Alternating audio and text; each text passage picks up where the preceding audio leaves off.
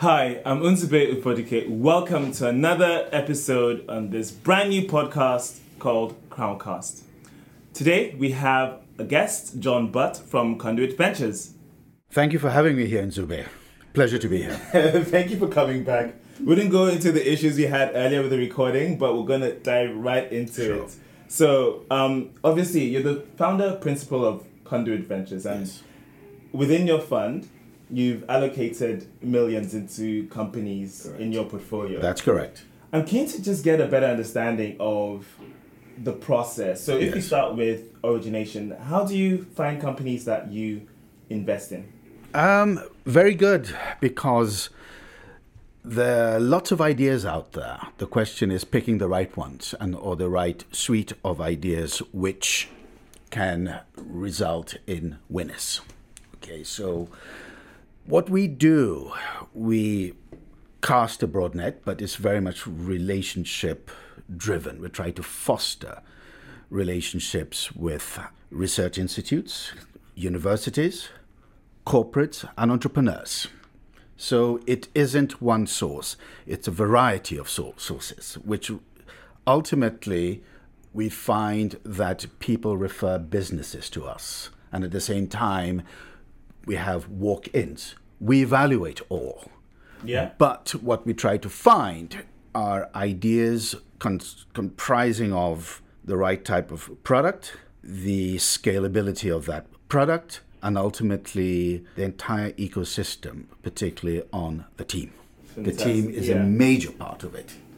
And if, if we take a step back, just to understand a little bit more about Conduit Ventures, what, what type of companies do you tend to invest in? And what stage do you tend to go for? It's typically early stage. We, we like that. It's our comfort zone. We also get involved in the growth stage. So we aspire to be involved throughout the development life cycle of, of each com- company we put money in, into. So we're active.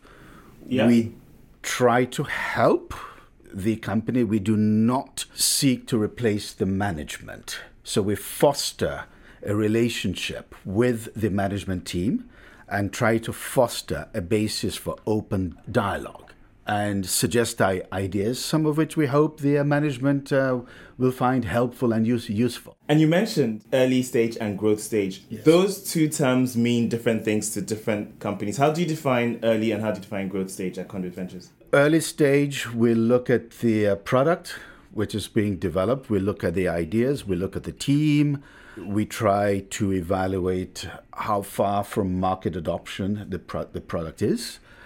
And if the right box boxes are ticked, um, the capital is typically a- allocated. Growth stage is typically when the company is actually out there in the mar- market. The product has been ruggedized. It, it, it has a, a significant level of market market acceptance, and it needs additional capital to shift from gear two to gear three, and hope hopefully cruise con- control. And in terms of revenue, for the monthly recurring revenue for a growth stage company, what range would you put that at? I think it's more the quality of the cus- customer base, quality of the customer base, okay. and the uh, quality, Quality of over quantity. Yes, the quality of the partnerships, the type of market adoption arrangements which has been put in place with the uh, partners. So essentially, it's like a house. You want a solid found foundation. Okay. Yeah. And then to us, that is more important because it means that you can probably scale better and faster. Because at the end of the day, your objective is market adoption at scale. That is what you want to achieve. Indeed. And so you have to have the right construct in place beforehand. Nice. And when we're talking about the route to get to um, Conduit Ventures, you talked about institutes, you talked about people making introductions and relationships. Yes. Is there any particular strand that you find many more of your companies tend to come from? Those that you actually deploy? Yes, I think it's when people make references to us. They they refer businesses to us. When the source is people we have groups we have worked with, teams we have worked with in the past, and uh, have been su- successful. We find we find those are very very help, helpful and of of a certain uh, quality. And I realize that the academic institutes you work with are primarily because a lot of what you invest in is IP intensive. Do you want to talk a little bit more about the sector that you focus on at Conduit? Our investment theme is centered on sustainability driven innovation. So it's energy, yeah. it covers energy de- decarbonization. So it brings together the digital and it also brings together material sciences. And the research institutes are a hotbed for, for both. Okay, and so it's it always pays. It's always good to have an insight as to what's coming through. Of course. The uh, sustainability theme is very much in its infancy and there's quite some ways to go. So we're excited to see a lot of these new new ideas. Nice, nice. We've we've been we've been in the space for quite some time. It has been an interesting journey. There have been some successes, and there have been others which have not um, been uh, su- successful. But a common theme throughout what we have witnessed is that those companies which have been successful, you've had good teams, you've had good pe- people those, for a variety of reasons, which have not been su- successful, it's large, been largely due to timing, route to market, and in a lot of cases, uh, misalignment of interests among the different stake stakeholders. John, you've mentioned team a couple of times, and I'm curious, um, linking team to your process. I realize you have an investment committee sure. and you go through a degree of due diligence before you place any capital into yes. companies. But um, what does that process look like? Because for many entrepreneurs, it's a bit of a black box when it comes to speaking to investors and the yes. result they get at the end. Yes. Well, you want people, first of all, who are ambitious and open mind- minded because uh, when you're starting a biz- business, it's a journey. Okay, it's not an overnight. So, along that journey, one has to deal with uh, different types of stakeholders, investors, channel partners, supply chain partners. Your objective is to be relevant, have your product relevant in the marketplace. We always say a question we always ask is whether a solution is a nice to have solution or a must have. We want teams who ge- generate or create the right businesses which are going to make a big impact in the market and in particular to the customer base and beyond that. And so it's very important that we have groups comprising of a blend of skill skill sets and I would say blend of ambition as as well. And, and at that stage, what sort of skill sets do you look for? Do you and how do you assess those skill sets within those early teams? It's a bit of an art. It's a judge, judgment call. Yeah. Okay obviously you you look at the backgrounds and their their achievements and and so so forth but often it comes down to whether there's the degree of open mind mindedness which results in um, constructive engagement with channel partners supply chain partners investors board directors observers because it's a journey and it's inevitable speed bumps will be encountered. So we always try to evaluate whether how people are likely to navigate speed bumps, or better still, anticipate potential speed bumps and plan how to overcome these such speed like bumps that. when so they do anticipate and yes. navigate speed, speed bumps. Yes, fantastic. Because it's inevitable. Yeah, you, you will come across them. I, I say the same thing. It's down yes. to teams. And it's down. To, it's down to people. Yeah, it's a major proportion of the criteria. Mm-hmm.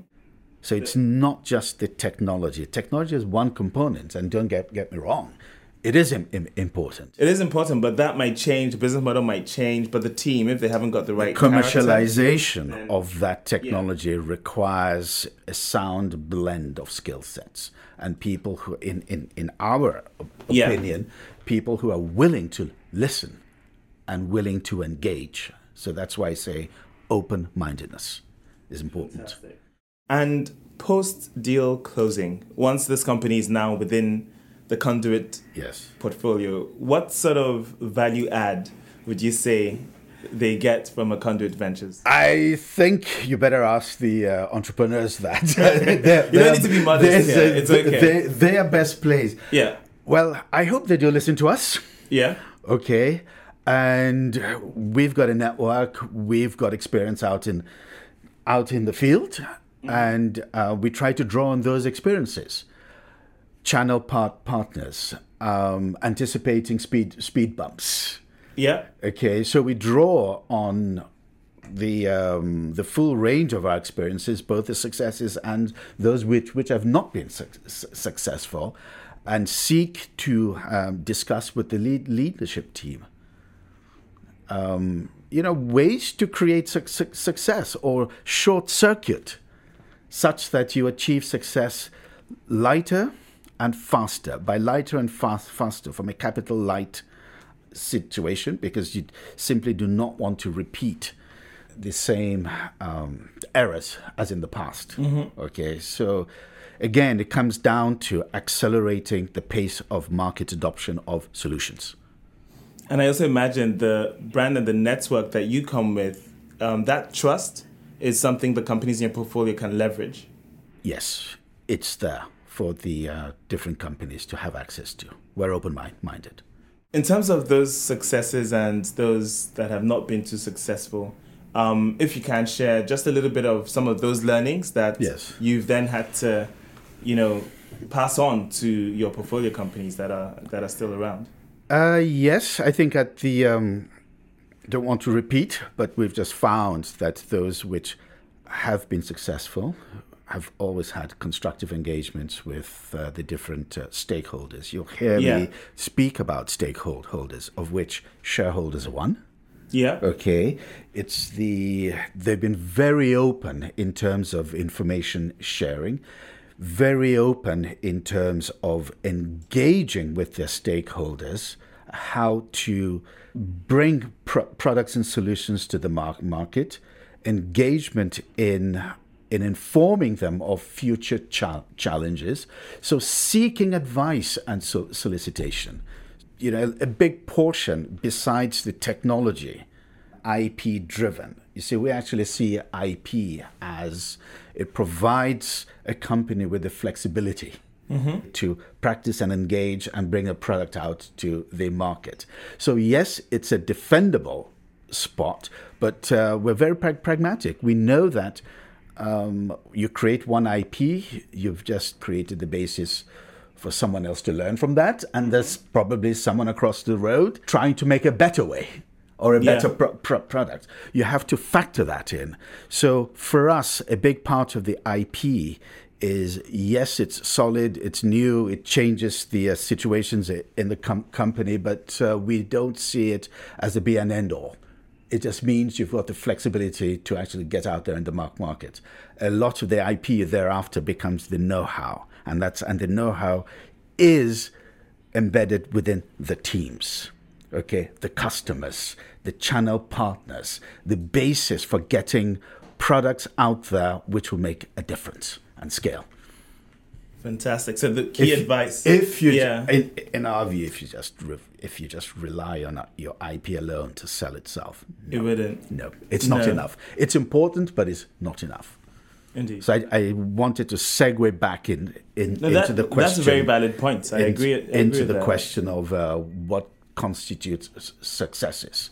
Okay, and quite frankly, those which have not been successful, if I was to look back, I think uh, I, I would not be incorrect if I said that it's teams trying to be all things to all people and also trying to do too much on their own because you want to de risk the process to the market. You want to de risk the product development. You want to, again, de risk from product, from bench into the cus- customer's hands. Indeed. So, so if I can summarize, that the takeaway for founders, business leaders, is to focus on managing those multiple stakeholders from your channel partners, your investors, and everyone else they have to interact with. identifying who the right ones are first. And Yeah. once you have make a strong case, mm-hmm. seek to engage them and mm-hmm. manage them and just be open minded. Fantastic. And the final question before I let you go. Um, you work with lots of new technology. Is there any particular I, I mean particular technology that's exciting you right now? I don't think there's one. From my standpoint, is um, the convergence between the digital and the material science. Okay, the digital has created the basis for what we term commercial innovation, just meaning new types of business models. Yeah. So, which means it optimizes that route to market. So, if, for instance, in the decarbonization in the energy space, you can have you have it. It just created so the the impact of the digitization has created uh, the basis for off-grid, mini grids, just a variety of different uh, business mod- models. Okay, which also you could argue that it brings in other sectors as well, fintech. And so what we find with the impact of digitization is that it just trans- transforms. It has the potential to transform the route to ma- market, resulting in uh, new business mod- models. It's all about So it's not about Yeah. just one material science. So it goes back again with the IP question. between- Yes, yeah. you have your I, you have your IP. It's great. It provides you with the basis t- to do something different, to achieve something dif- different. But then the, the next challenge is getting it out into the market. Indeed. Yes. Well, thank you so much, John. Thank for you. Sharing Thank so you for having us. me. And uh, we look forward to inviting you to season two. Right. Thanks. Thank you. okay.